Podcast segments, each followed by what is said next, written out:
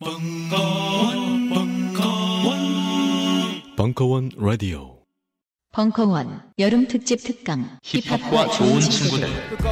전체를 다 듣고 나면 힙합의 기운이 느껴진다. 6월 13일. 쇼미더머니 힙합의 민족 그리고 힙미디어 6월 20일. 일베의 이름을 지어다 먹은 래퍼들. 6월 27일. 스트리트 패션 간지와 라이프 스타일. 그 밖에도 벙커 역대 최다 출연진을 기록할 다종 다양한 콜라보 특강들이 여름 내내 펼쳐집니다. 듣다 보면 우주의 기운이 몰려 오는 음악 밖의 힙합 음악 이상의 힙합 힙합과 좋은 친구들 우리는 생각했습니다. 신뢰는 가까운 곳에 있다고. 우리가 파는 것은 음료 몇 잔일지 모르지만 거기에 담겨 있는 것이 정직함이라면 세상은 보다 건강해질 것입니다.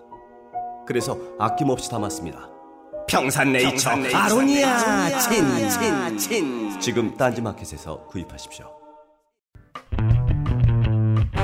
벙커원 안티에이징 특강 이원재 소장의 대한민국 노화방지법 2016년 4월 4일 강연 2부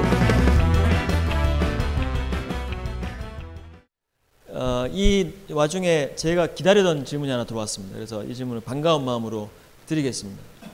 이 질문은 진심으로 말씀해 주셔야만 합니다. 뭐 대충 넘어갈 수 없는 질문입니다.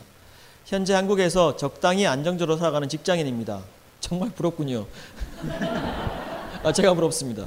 어, 석사를 따려고 대학원 재학 중인데 외국 박사 어떨까요? 고민 중입니다. MBA 다녀오니까 소장님의 삶이 좀 바뀌었나요? 어, 안정적인 삶을 살기 위해 외국하기가 필요할까요? 추가로 그러면 제가 제대로 안정적인 삶을 살려면 어떻게 해야 할까요? 제가 봤을 때는 이 질문을 하신 분은 진심으로 질문하신 겁니다. 소장님도 솔직하고 진심으로 말씀해 주십시오. 포인트 잡, 잡자면 외국 유학 가야 됩니까? 그다음에 MBA 갔다 오니까 좀 바뀌었나요? 그 안정적인 삶을 살고 있습니까? 요건 제가 답을 알고 있는데 안정적인 삶을 살고 있지 않습니다. 그러니까 책 쓰고 있는 거예요 지금 돈이 없어서. 근데 어찌 됐건 질문에 답을 좀 해주십시오. 그러니까 이런 질문 좋습니다. 계속 좀 주십시오. 오늘 이 필독 콘서트의 결과에 따라서 안정적인 삶이 되느냐 안 되느냐가 갈림길에 서 있는 거죠. 근데 제가 그냥 솔직한 답을 드릴게요. 안정적으로 사시고 싶으시면 하지 마세요. 안정을 추구하신다면 하지 마시고요. 롤러코스터를 즐기신다면 하셔도 좋을 것 같아요. 근데 저는 이런 믿음을 가지고 있습니다. 제가 하고 있는 일들이 지금 있잖아요. 그 일을 할 수 있는 건 전적으로 제가 롤러코스터를 선택했기 때문에 그런 겁니다. 롤러코스터 중에 가장 앞거는 사실 한겨레 신문사에서 그만뒀던 건데 한겨레에서 안정적인 삶을 살고 계시잖아요. 제가요? 여러분들이 정기 구독 안 해주시면 안 됩니다. 저는 예. 먹고 살 수가 지금 질문 주신 분이요 저한테 따로 이메일 주시면은 제가 성실하게 답을 해드리겠습니다. 어느 조금만- 나라 어느 조금- 나라냐? 조금만 더 말씀해 주시면 안 됩니까? 조금만 더요? 예, 롤러코스터를 탔는데도 뭐 지금 어떠신지 삶을 즐기고 계신다는 건가요? 어,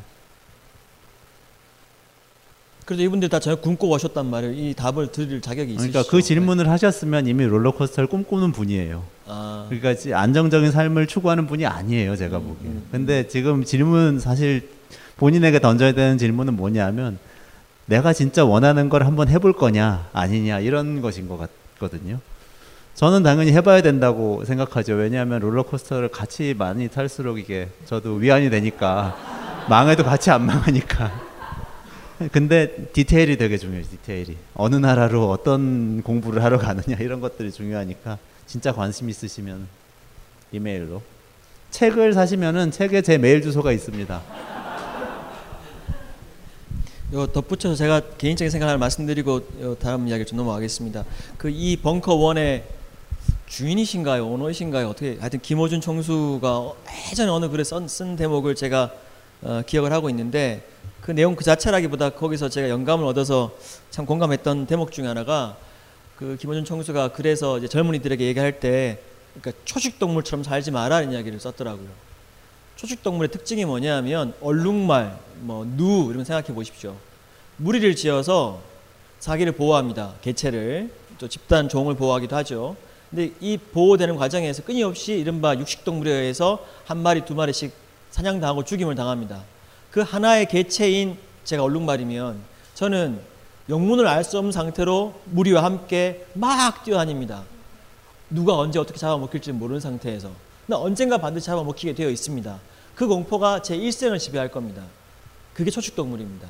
오늘은 넘겼지만 누군가 날 쫓아오고 있고 그 공포로부터 벗어나기 위해서 나는 무리와 함께 뛰어다니지만 무리와 뛰고 있는 동안에도 안정감을 느끼기보다 끊임없이 불안해집니다. 그럼 반대가 뭘까요? 육식동물처럼 살면 됩니다. 육식동물 어떻게 사느냐 하면 배부르면 자고 배고파도 먹을 게 없으면 잡니다 일단. 그죠? 잠 실컷 잡니다. 사바나에서 제일, 잠을 제일 많이 자는 동물들은 고양이과의 사자, 치타 이런 맹수들입니다. 그 다음에 눈앞에 나타나면 잡아 먹는데 자기가 고릅니다.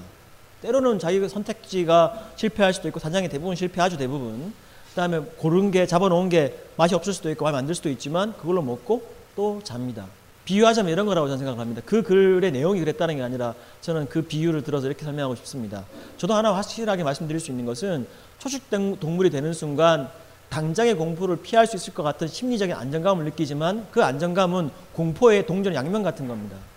그 매일매일의 공포 속에서 안정감과 함께 잠들 텐데 육식 동물이 되는 길을 택하면 내 스스로 가, 고 싶은 곳을 가서 내 눈앞에 보이는 것을 잡아 먹고 먹는다는 표현이 이상합니다만 없으면 굶고 굶어도 괜찮고 잠을 자면 되니까 의 방식으로 살기 시작하면 즉 자신의 선택과 그 본능에 따라서 삶을 살기 시작하면 어느 순간 불현듯 내 인생이 안정감을 넘어서는 공포조차도 넘어서는 어떤 경지가 있지 않은가 아는가라고 생각을 하고 그런 맥락에 제가 빨리 사표를 써야겠군요. 저도 제가 질문 하나 던지고 또 들어온 질문들 말씀드리겠습니다. 아니 근데 그 안정된 직장에서 일하시는 분들은 항상 저런 식으로 설명을 하세요. 서울대 교수님이라든지 한겨레 11 편집장님이라든지 이런 분들 근데 이 광야에 나서면 주의해야 될 점들이 많이 있습니다. 음. 연락 주시면 제가 성실하게 알려드리겠습니다. 약 한 일주일여, 한 열흘여 뒤에 이제 선거가 있는데 혹시 뭐 최근 이제 정당 뭐 후보들 차원의 청년 정책 이런 거 포함해서 살펴보셨는지 그 다음에 중시를 보셨을 때 어, 많이 뭐 미흡하긴 하겠지만 어떤 어떤 문제들을 좀 발견하셨는지 설명을 좀 해주시겠습니까? 네, 그 음, 빨간 당이 있고 파란 당이 있고 초록 당이 있고 뭐 노란 당이 있고 또 더 초록 당도 있고 그렇죠? 대체로. 제가 한번 이제 그 어, 한번 쭉 한번 살펴봤었습니다. 주로 청년들하고 관련해서 어떤 이야기를 하는지 궁금해서 한번 살펴봤는데요. 첫 번째 인상은 일자리 담론에서 못 벗어나고 있습니다. 한국 정치는 아직 못 벗어나고 있는데 글쎄 뭐 저는 그게 우리 국민들의 현재 아마 인식 수준일 거라고 생각합니다. 정, 정당들이 뭐 다 정치인들 일자리 많이 만들겠다고 그래요. 근데 뭐 일자리를 정부나 정치가 만들 수는 없습니다. 제 생각엔. 그리고 그거 자체가 이제 저물어가는 흐름이기 때문에 그거 부분적인 해법은 될 수 있지만 근본적인 해법은 될 수가 없다는 이제 느낌이 들었습니다. 그럼에도 불구하고 눈에 띄는 것들이 좀 있는데요. 그래도 이번에 어 뭐 어떻게 하면 선거법 위반되고 이런 게 있나요? 여기서 이야기할 때? 제가 지금 질문을 읽느라 정신 없습니다. 네. 네. 뭐 선거법 뭐 위반요? 선거법을 좀 피하기 위해서 소장님 오늘 네, 그러니까 어떤 정당에서 무슨 정책을 얘기하는데 이건 좋은 것 같다 이런 얘기는 해도 되나요? 상관없습니다. 그 예, 네. 그 롤러코스터를 타신 분이 정책 의견을 표명하시면 아무 문제 없습니다. 예, 예. 특정 정당이 아니시니까. 예. 그러니까 이번에 보니까 그래도 이 더불어민주당하고 국민의당, 정의당, 녹색당 이렇게 네 군데에서는 청년들에게 일종의 그 지금 서울시에서 하려다가 논란이 되고 있는 청년 서울시 청년 활동 지원금과 유사한 성격의 이 정책들을 다 내놨습니다. 조금씩 다르지만 비슷비슷합니다. 서울시 청년활동지원금 혹시 들어보셨나요? 그건 그 논란은 많이들 익숙하실 텐데요. 청년들에게 한 6개월 정도 한 달에 뭐 한 60만 원 정도씩 지급해서 어떤 활동이든지 활동을 하게 한다는 겁니다. 그러니까 꼭 돈을 벌기 위해서 활동을 하지 않아도 되고 취업 활동을 해도 되고 뭐 사회 참여 활동을 해도 되고 이런 겁니다. 이게 계획서 받아서 심사해서 준다는 것인데 지금 중앙 정부에서 여, 여당하고 뭐 굉장히 강력하게 반대하는 목소리를 내서 좀 표류하고 있죠. 이렇게 정부 협의를 거쳐야만 할 수 있는 것이기 때문에 법원에도 가고 지금 협의 중인 사안인데요. 그거하고 비슷한 정책들 내놨습니다. 그거는 좀 주목해 볼 필요가 있을 거라고 저는 생각이 들고요. 왜냐하면 지금은 가장 중요한 것은 어 여기 일자리가 있으니까 여기 일자리 이만큼 늘려놓을 테니까 여기 들어오세요라고 이야기를 하는 방식의 대안은 더 이상 대안이 될 수가 없기 때문에 가장 중요한 것은 이들에게 뭔가를 만들 수 있는 기회를 주는 겁니다. 기회라는 건 여유인 거거든요. 여유. 그러니까 예를 들면 실리콘밸리에서 그렇게 뭐 알파고 같은 것이 나올 수 있는 이유는 인공지능이잖아요. 구글은 딥마인드 알파고 만든 딥마인드에 투자를 했지만 거기로서부터 어떻게 돈을 벌어야 될지 모릅니다. 비즈니스 모델이 뭔지 몰라요. 아직도 모릅니다.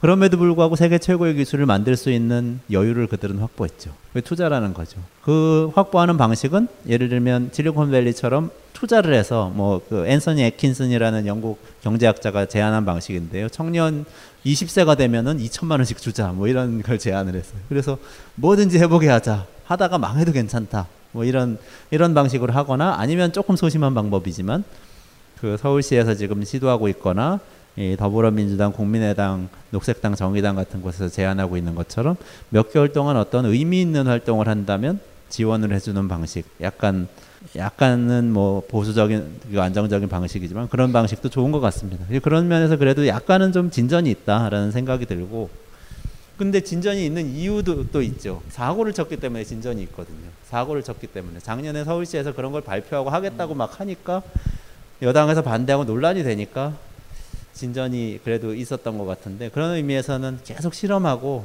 이렇게 좀 파열음을 내는 것이 중요한 것 같습니다. 들어온 질문들을 제가 비슷한 걸 좀 묶어서 먼저 말씀드리고 시간 제약이 있으니까 혹시 시간이 되, 남으면 다른 질문도 추가로 드리는 방식으로 진행하겠습니다. 제가 먼저 질문을 소장님께 드리고 생각하시는 동안에 왜냐면 어려운 질문이 있어서 생각하시는 동안에 저한테 들어온 질문을 말씀드리는 식으로 진행하겠습니다.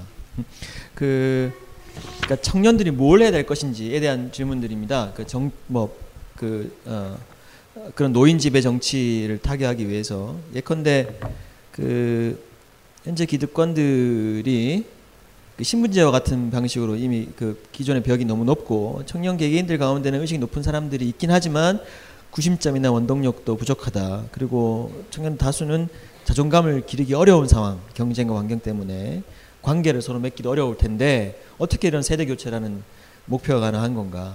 그다음에 그 또 다른 분도 비슷한 이야기인 것 같습니다. 제가 봤을 때는 그 30대 초반인데 당장 어떤 행동을 조금씩 해야 되는 것인지 한 번에 모든 것을 우리 아마 이거 청년들 얘기하시는 것 같기도 하고요. 한 번에 모든 걸 바꾸기는 불가능할 텐데 어떤 시각을 갖고 어떤 행동을 작게나마 해야 되는 건지 단서로 투표하십시오. 이건 제외합니다. 답 어, 투표하는 거 말고 다른 답을 좀 달라고.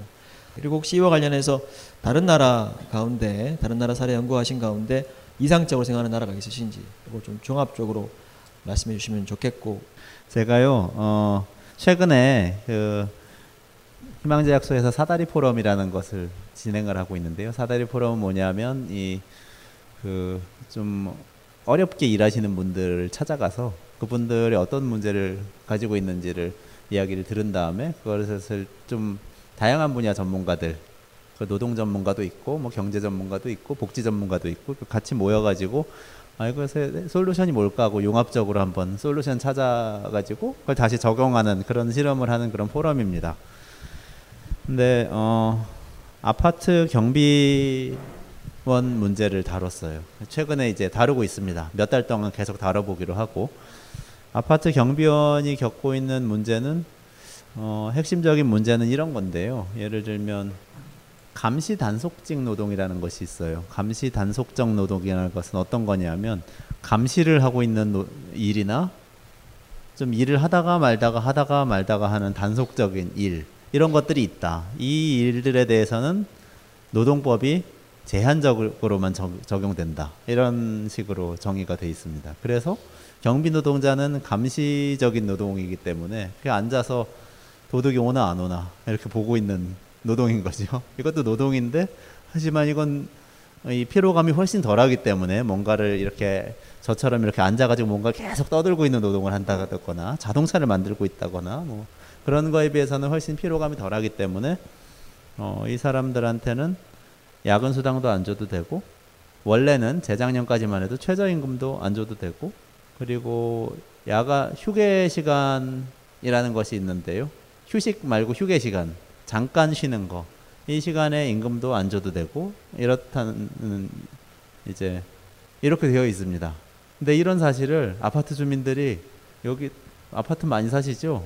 거의 몰라요. 그래서 이 사람들이 그이 경비 노동자들은 어떻게 일을 하냐면은 아파트 경비원들은 계속 그 보통 24시간 일하고 24시간 그 24시간 일하고 퇴근하고 다른 분이 또 24시간 일하고 퇴근하고 이렇게 교대로 일을 하는데 한 7시간 정도는 쉬는 시간인데 무급이거든요. 당연히 휴게 시간 무급에 해당이 돼서 무급이고 그리고 밤에 일하지만 야근 수당 못 받고 뭐 이렇게 돼 있습니다. 최저임금도 재작년까지는 해당이 안 되는데 지금은 이제 최저임금에도 해당이 됩니다.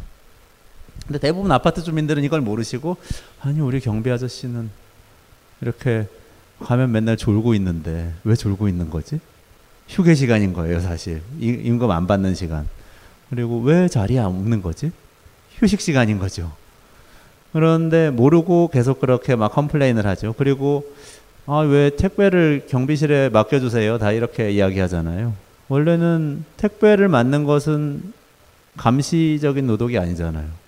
택배는 찾으러 사람들이 시도 때도 없이 오고 계속해서 이렇게 들여다보고 계속 짐도 도착하고 그러니까 이런 것들이 막 있어요. 근데 잘 모르는 거죠.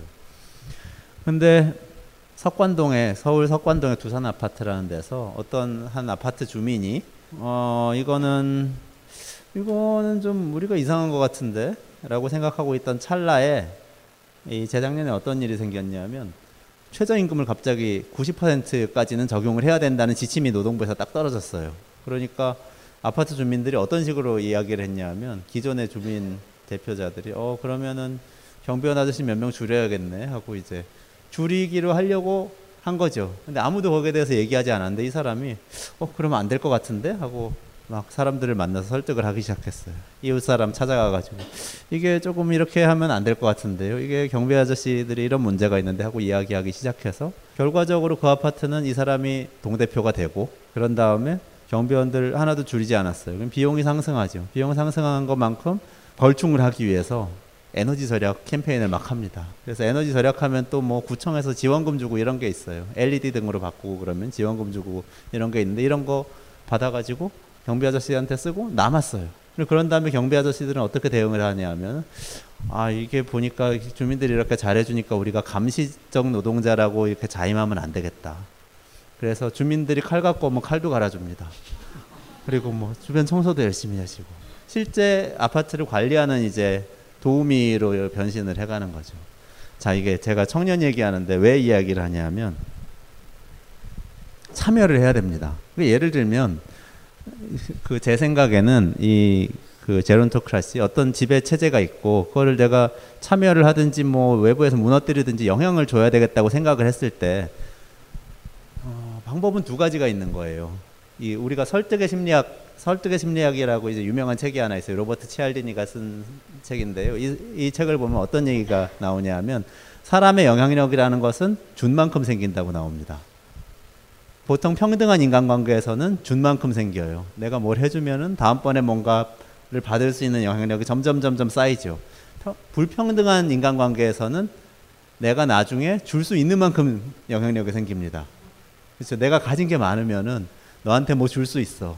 내돈 많은 사람이면은 돈 안 주고도 막 일시킬 수 있어요. 그렇잖아요. 진짜 청년이라면 불평등한 인간관계에 지금 대체로 있다고 봐야 되는 거죠. 줄 게 없기 때문에 줄 게 있는 사람들한테 계속 이렇게 복종을 하게 되는데요. 어쩔 수 없고요. 줄 수 있는 걸 찾아서 계속 주면서 크레딧을 쌓는 것이 저는 필요하다고 생각하는데 그것들이 다 작은 사회 참여라고 생각합니다. 아주 작은 사회 참여. 작은 거 다 오늘에 집중하라고 이제 말씀을 안수찬 편집장 께서 말씀하셨는데 아주 공감을 하면서 예를 들면 살고 계신 아파트에 어떤 문제가 있어요? 그 문제에 대해서 알고 계신가요? 그 문제를 해결할 수 있는 사람이 아파트에 있나요? 아마 없을 겁니다.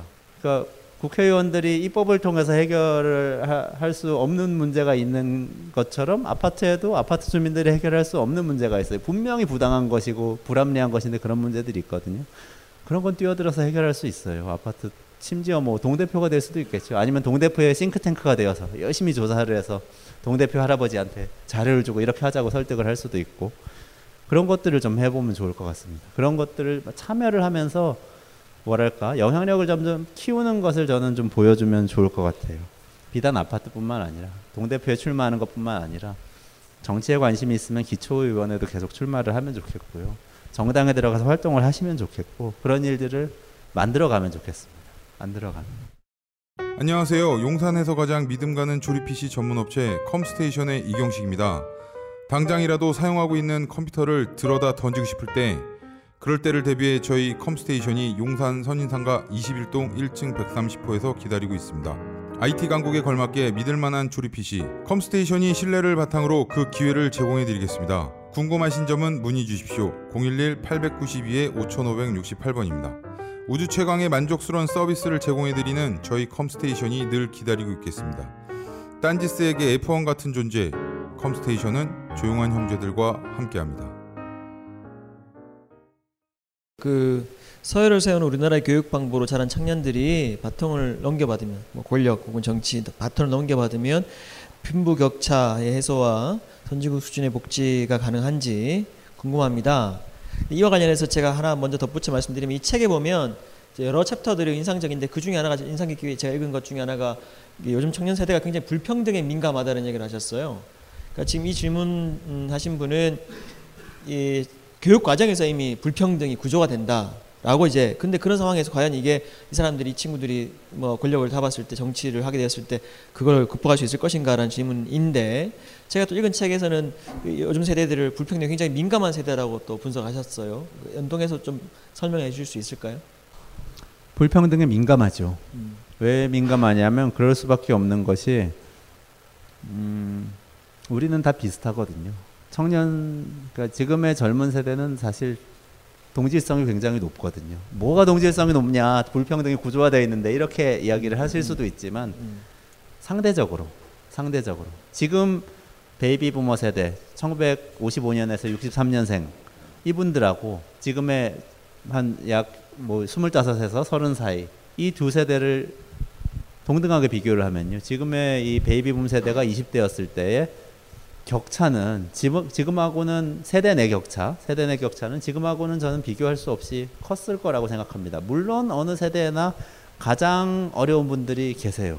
그분들은 계속해서 존재해왔고 그것은 부당한 것입니다. 그거는 불이한 것이죠. 우리 사회가 복지 체계가 갖춰지지 제대로 갖춰져 있지 않기 때문에 그런 것인데요. 세대 전체를 그냥 평면적으로 비교해 봤을 때 평균적으로 대학 진학률, 신기술 이용 능력, 도시에서 살면서 그 누렸던 문화 사회 문화 인프라 이런 것들은 비교할 수 없이 저는 동질적이거든요. 그럼 이게 어떻게 되냐면 주관 주, 주체가 동질적이면 환경이 동질적이지 않은 것에 대해서 훨씬 더 민감하게 반응하게 되죠. 제가 제가 책에 좀 더 자세히 설명했던 건 바로 그 부분입니다. 그렇기 때문에 사실 그 지금 뭐 그 중장년 세대가 청년 세대에 대해서 너희들은 뭐 굉장히 개인주의적이고 너무 이렇게 차이를 강조하고 이러지 않느냐고 생각하는 것은 잘못된 거예요. 동질적인 세대고 동질성에 맞게 사회 환경을 만들어줘야 된다고 저는 생각을 하는 겁니다. 그러니까 더 격차가 줄어야 됩니다. 지금 그러니까 50대가 20대 때 accept 할 수 있었던 받아들일 수 있었던 세대 내 임금 격차를 예를 들면 지금은 그 임금 격차를 절대로 받아들일 수 없습니다. 그때는 대학 진학률이 25%밖에 안 됐고 서울대에 갔던 학생과 저 시골에서 농사를 짓고 있었던 그 무학의 어, 동년배 그 청년은 엄청나게 큰 격차를 나중에 이 전생애를 통해서 소득 격차를 감내를 해야 됐지만 그것을 받아들여 온 세대이기 때문에 그 격차를 지금의 청년 세대는 받아들일 수가 없게 된다는 그런 생각이죠. 음. 저도 이제 그 대목을 조금만 덧붙여서 더 말씀드리고 싶은데 흥미로운 대목 중에 하나였어요. 그러니까 어, 방금 소장님 표현한 바에 따르면 주체, 그러니까 20대 청년들이 비교적 균질하고는 동질하다, 불평등에 민감하다는 차원에서 따라서 환경이 다르다면 오히려 더 반응한다라는 거고 아마 제 짐작으로는 바로 그런 특질 때문에 청년들이 오히려 행동할 수 있고 연대할 수 있다는 게 진작하시는 것 같고 그런 측면에서 보면 50대, 60대 이상들보다 개별 개별이 저기 대학 졸업자고 나는 국민학교밖에 못 나왔으니까 당연한 격차가 있을 수밖에 없어라고 생각했던 거에 비하면 오히려 더 역동적일 수 있다는 말씀을 하시는 것 같아요. 그렇죠. 그 차이가 근데 크게 보이는 이유가 있어요. 음. 조금씩 조금의 차이도 크게 보이는 이유가 뭐냐면 우리가 비슷하기 때문에 그런 겁니다. 비슷하니까 우리는 다 대학생이고 우리는 다 도시에 살고 있기 때문에 아니 나도 대학생이고 도시에 살고 있는데 왜 나는 이런 대접을 받아야 되지라는 생각이 더 클 수밖에 없거든요. 그 생각은 정당한 것입니다. 정당한 거예요. 특수한 것이 아니고 근데 그것은 주체에서 기인하는 것이 아니고 주체의 조건에 환경이 맞, 조응을 못했기 때문에 생기는 그런 의식이라고 저는 보는 거죠. 이 와중에 흥미로운 질문이 들어와서 일단 급하게 읽어드리겠습니다. 안수찬 편집장님을 보러 와서 이원재 소장님한테 반하셨답니다. 이, 어, 굉장히 흥미로운데 저희를 분열시키려는 거꾸로 얘기하신 거 아니에요? 아닙니다. 그대로 읽었습니다. 어, 그래서 이번 질문은 어, 그 지금 현재 청년 운동가들도 이미 어느 정도 그 그랜드 디자인을 만들고 만들고 어, 만들었고 만들어가고 있는데 누구도 주목하지 않습니다. 그리고 이번에도 뭐 청년을 말했지만 정치권에서 청년 막상 청년 비례대표는 엉망인 사람들로 구성이 되었고 그래서 청년들에게 미래 변화의 책임을 이야기했지만 실제로는 기성세대의 힘 내지는 도움이 없으면 상당히 어려울 텐데 어, 가뜩이나 힘든 청년에게 그랜드 디자인을 해라 라고 말하는 것은 기성세대로서 무책임한 것 아닌가요? 이거 제가 뒷부, 뒷 대목만 조금 부연해서 제가 먼저 말씀드리자면 저는 저를 기성세대라고 생각한 적은 없는데 청년과 같은 반이라고 생각을 하고 있습니다만 하여튼 그런 요구가 너무 지나친 것 아니냐 기성세대에 어쨌건 어, 힘이 필요하겠다 이런 이야기인 것 같네요 어떻습니까? 힘이 필요하죠 그러니까 이 시니어 세대를 팔로워로 만들어야 되는 거죠 물론 이제 가지고 계신 분들이 놔야 되는 문제가 있는데 그 문제는 글쎄 어떻게 해결해야 될지 우리가 아이디어를 얘기할 수 있지만 결론을 얘기하기는 굉장히 어렵습니다. 저도. 근데 어쨌든 간에 이런 이거 하나는 말씀드리고 싶은데 브랜드 디자인 내 내놓았는데 주목받지 못하는 거는 안타까운 일입니다. 근데 더 주목받게 만들 수 있도록 뭔가를 해야 됩니다. 그 능력을 키우고 어떻게든지 아까 제가 이야기한 것처럼 정말 센세이션을 노인 정책을 통해서 센세이션을 일으켜 보든지 아니면 정말 주변에 뭔가를 계속 선물을 줘가지고 영향력을 키우든지 뭘 하든지 간에 그 안타까운 일을 극복해야 될 일인데요. 궁극적으로는 어쨌든 follower로 만들어야 될 거라고 생각하고 근데 아까 처음에 말씀드렸던 거하고 동일한 반복인데 뭔가를 내세우고 끝끝내 그것을 이루고자 하는 하려는 것이 분명한 사람에게만 리더십이 생기거든요. 그거는 좀 마음에 두고 있을 필요가 있을 것 같습니다. 끝끝내 그것을 인내심을 갖고 뚝심을 갖고 grand design이든 뭐 small design이든 그 디자인을 끝끝내 이루고야 말 거라는 확신을 가지고 이야기를 하면 저는 어떻게든 간에 출발은 될 수 있지 않을까 이런 생각을 합니다. 그리고 grand design은 뭐 필요하시면 저도 좀 도와보겠습니다. 책을 한번 읽어보시고 grand design에 도움이 될 만한 쓸만한 인재인 것 같다 그러면은 저를 저한테 기회를 주십시오. 제가 돕겠습니다. 아마 소장님이 말씀하시고 저도 약간 거들었던 그 grand design이라는 개념이 뭐 나라를 건설하고 뭐 혁명을 하고 이런 의미라기보다 그러니까 나의 문제를 단순히 표현하고 발언하는 데서 그치지 않고 나를 포함한 우리에 대해서 그럼 이 문제를 어떻게 해결하면 좋을까? 예, 근데 내가 지금 시급 5천 원도 못 받는 상황인데 내가 이것을 5천 원 달라고 요구하는 건 이제 당연한 일인 거고 근데 너도 나도 5천 원만 받는 상황을 해결하려면 어떻게 해야 되지? 라고 생각하는 게 이제 어, 소장님이나 제가 혹시 말하는 그랜드 디자인에 해당될 수 있습니다. 그러니까 따라서 이게 반드시 뭐 나라와 역사와 정치와 경제에 대한 박학다시의 기초에서 산전 수전 다 겪어본 대단한 경험의 기초에서만 가능한 건 아니다라는 말씀을 좀 드리고 싶습니다. 내가 받는 5천 원을 문제 시급 최저 시급의 문제를 해결하기 위해서라도 나와 함께 묶여 있는 사람들의 이야기를 같이 풀어야 되는 문제도 있다는 걸 좀 말씀드리고 싶고요. 아, 그리고 오래 살았다고 박학다식하지도 않아요. 그냥 오래 달았을 뿐입니다. 그러니까 빨리 빨리 닳기 시작하시는 게 좋은 것 같아요, 저는. 역시 좀 구체적인 질문. 저는 이런 질문 좋아합니다. 제가 기자라서 그런 것 같습니다. 역시 솔직하게 말씀 주시면 좋겠습니다. 저도 근근히 먹고 사는 직장인입니다. 그러니까 저랑 같으신 거죠. 그러나 부모님을 부양하고 있어서 사실 결혼과 출산을 포기했습니다. 저하고는 다르시군요. 예, 근데 책에서는 어, 얼마나 필요한가에서 무엇이 필요한가로 바꿔야 된다 이렇게 바, 말씀하셨는데 어, 현재 상태처럼 이렇게 자족하는 삶으로서는 어느 정도 그림이 그려지지만 그 집을 구하는 문제에 대해서만은 그렇지 못합니다. 앞으로 주고 방향은 어찌 될까요? 그 다음에 어, 한국 사회 전체로 봤을 때 어, 어떻게 생각하시는지 말씀을 좀 듣고 싶습니다.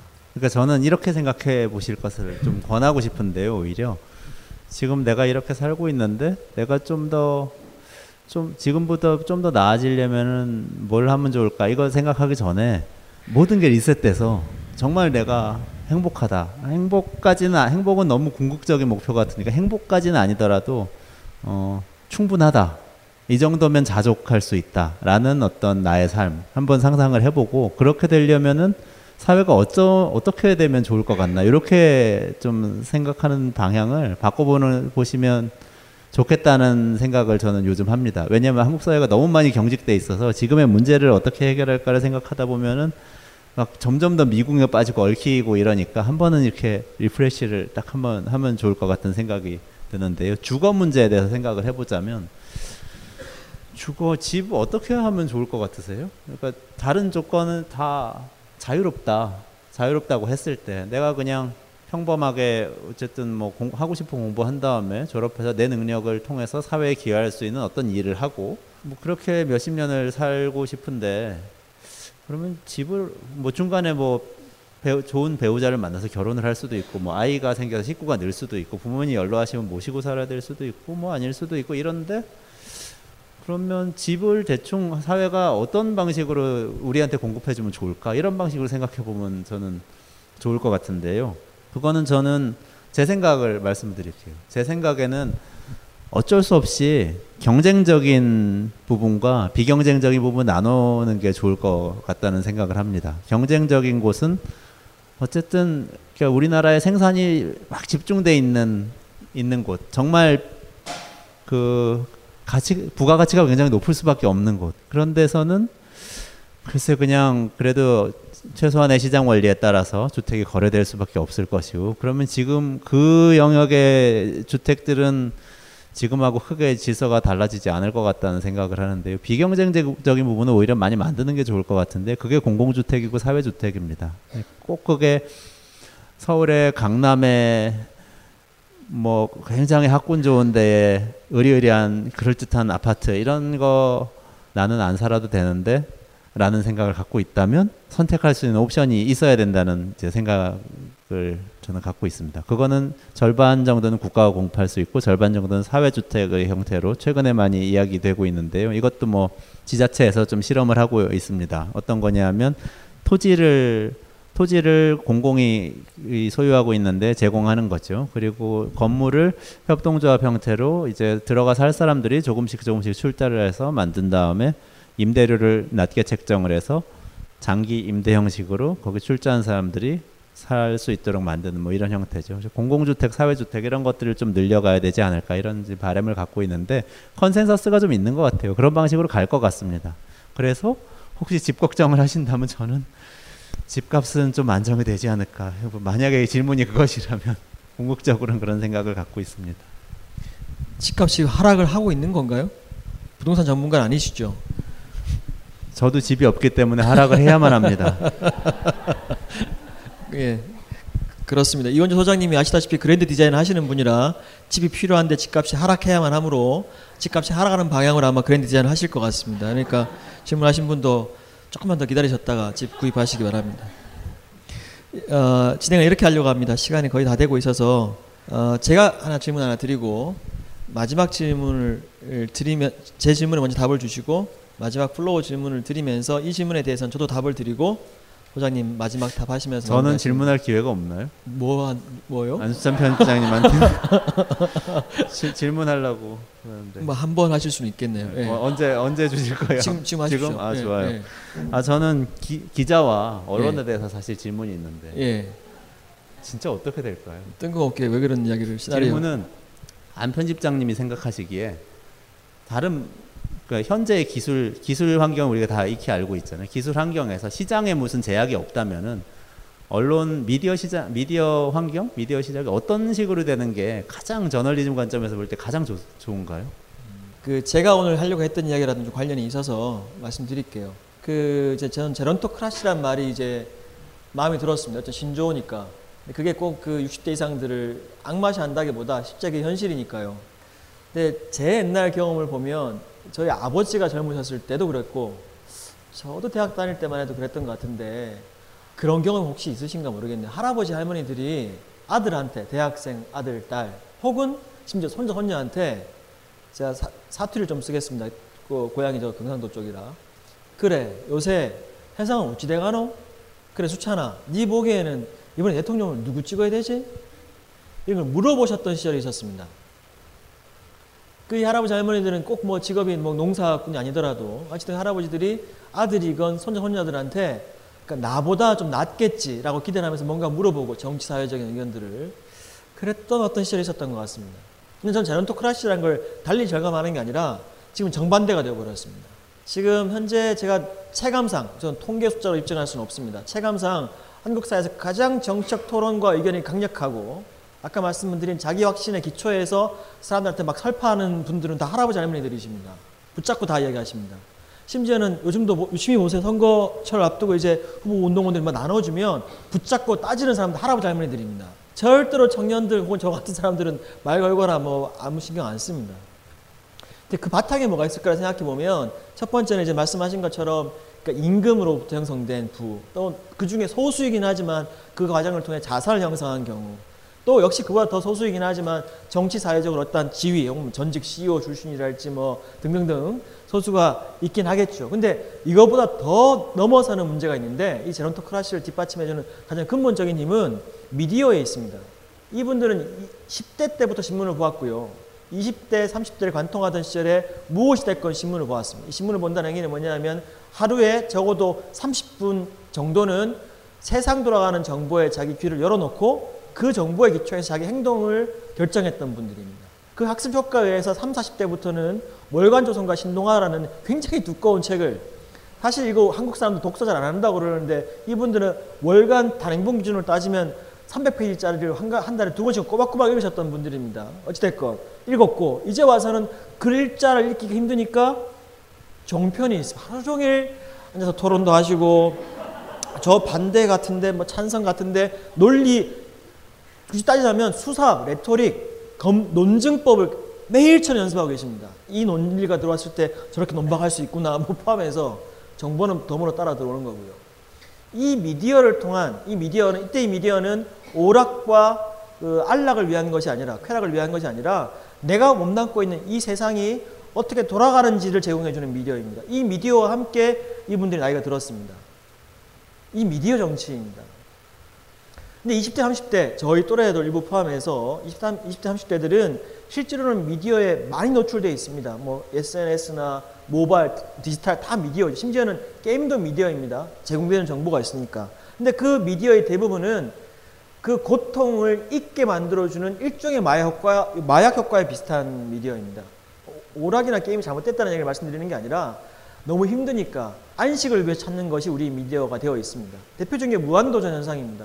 무한도전은 즐겁고 좋은 어, 오락 프로그램이긴 한데 무한도전에서 뭐라 그래야 사회화되는 이런 일들이 벌어지고 있는데 막상 여러분들이 겪고 있는 우리 모든 문제의 대부분은 사회적인 것인데도 불구하고 사회 관련된 미디어와 뉴스는 어찌됐건 힘드니까 잊어버리려고 애를 쓰고 오락과 문화를 찾아서 유희를 찾아서 미디어를 소비하니까 소비되는 미디어 전체 절대량은 비슷할지 몰라도 그 실제 컨텐츠 양을 보면 50대 이상은 절대적으로 정치 사회적입니다. 그것이 보수인지 뭔지를 떠나서 40대 이하는 절대적으로 오락 유희 중심적입니다. 저희 같은 매체가 힘들어지는 이유는 뭐냐면 그들에게 다가갈 수 없기 때문입니다. 50대, 60대가 기여하고 있는 매체는 어, 취향도 학습되는 거거든요. 조선동화, 중앙일보였습니다. 한겨레, 완겨레 21을 포함해서 이 매체를 기억하는 사람들은 30, 40대인데 그들은 또 여러 가지 이유로 이제 어, 포기하고 있고 20대들은 뭐 미디어를 소비하지 않으니까 정치적, 사회적 미디어를 소비하지 않으니까 그래서 망해 간다기보다 어려움을 겪고 있습니다. 어, 걱정하지 마십시오. 망하지 않을 겁니다. 대신 어려움이 있습니다. 이 어려움의 핵심은 뭐냐면 남들처럼 쉽게 쉽게 기사 쓰려면 간단합니다. 10명 있는 기자 5명으로 만들어 놓고 쓰면 됩니다.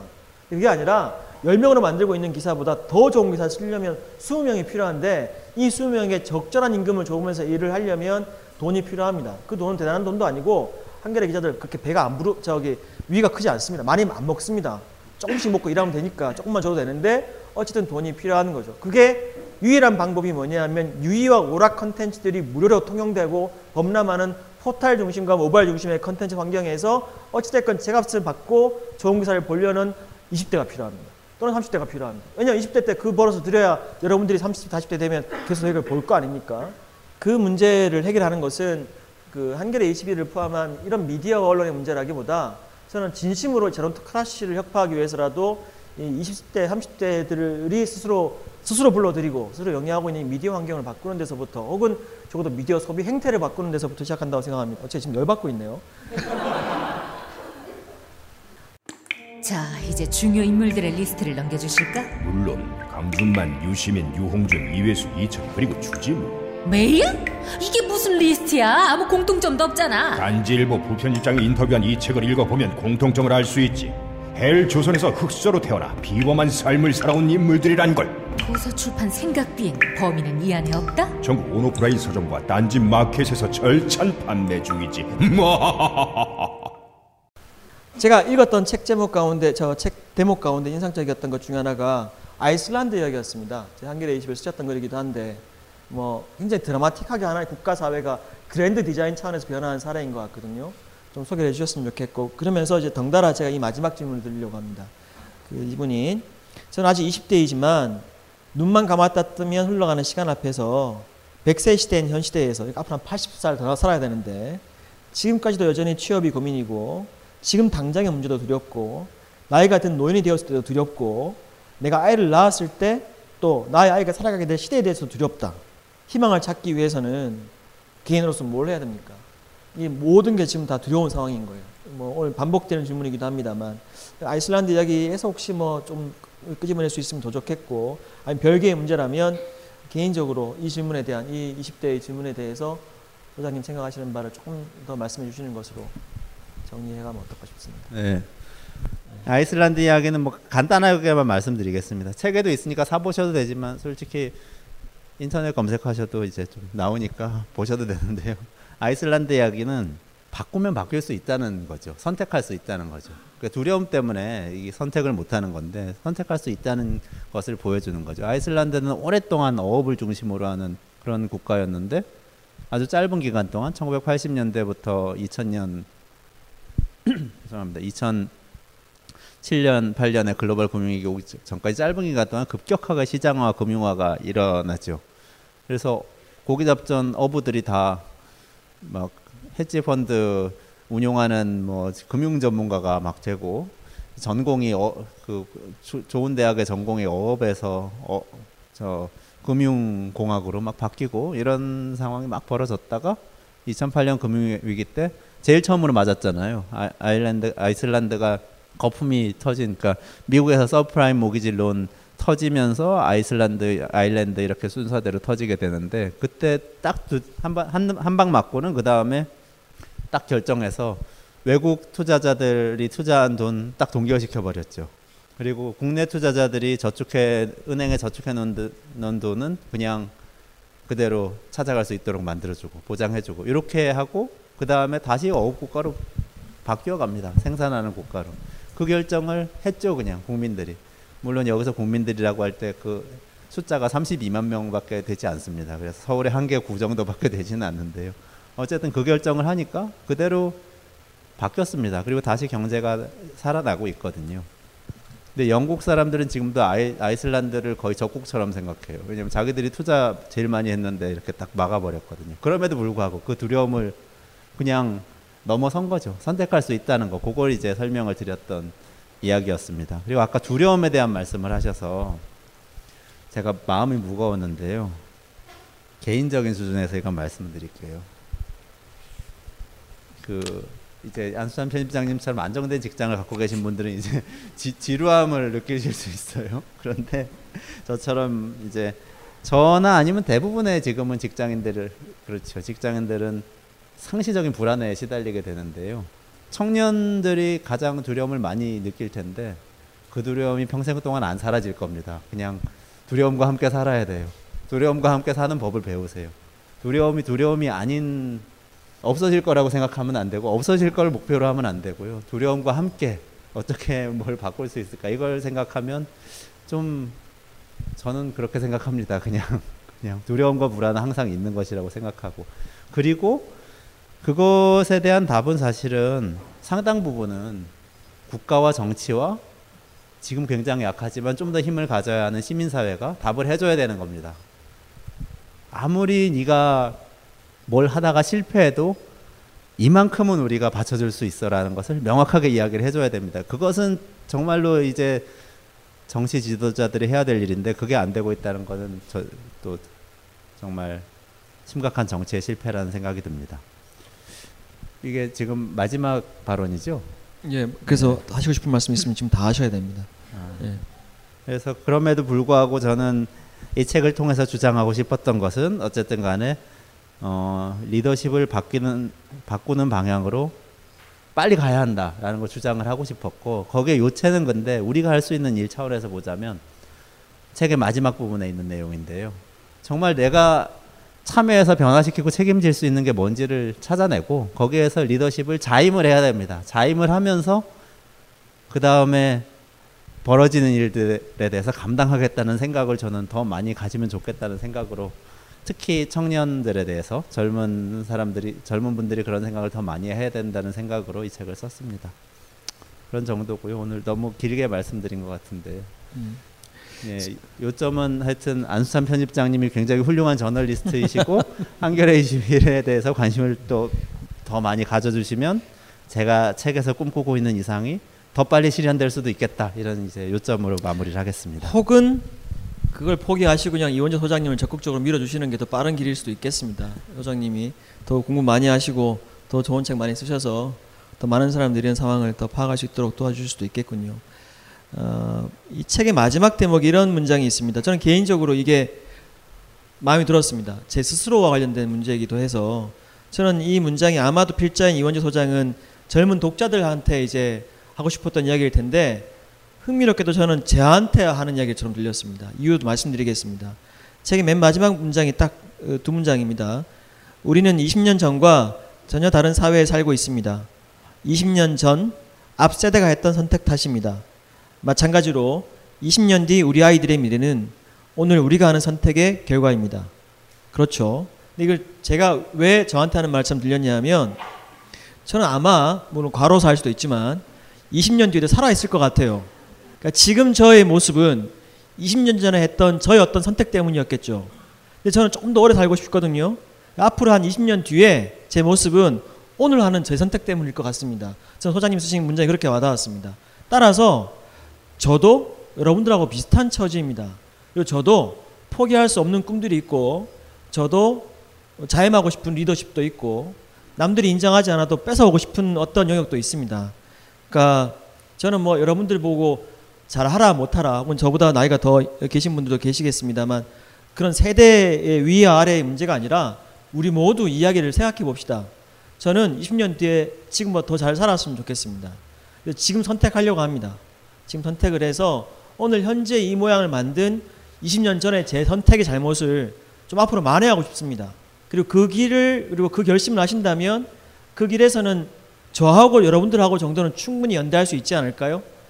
앞에서 보시기엔 어떠실지 모르겠습니다만 아마 그 길에서 이원재 소장님도 좋은 영광과 좋은 글과 말로 저희들을 이끌어 주시리라 믿습니다. 어, 오늘 긴 시간 동안 고생 많으셨고요. 실제로 오늘 다 하지 못한 이야기들이 이 책에 다 담겨져 있습니다. 한번 읽어봐 주시면 정말 진심으로 감사하겠습니다. 독자로서 정말 잘 읽은 쉽게 쉽게 그렇지만 해안이 있는 내용들 읽은 책이었습니다. 그래서 오늘 긴 시간 고생해 주신 이원재 소장님께 박수 한번 쳐드리고 우리 모두에게 박수 치면서 오늘 세 번째 필터 콘서트 마치겠습니다. 감사합니다. 네, 감사합니다.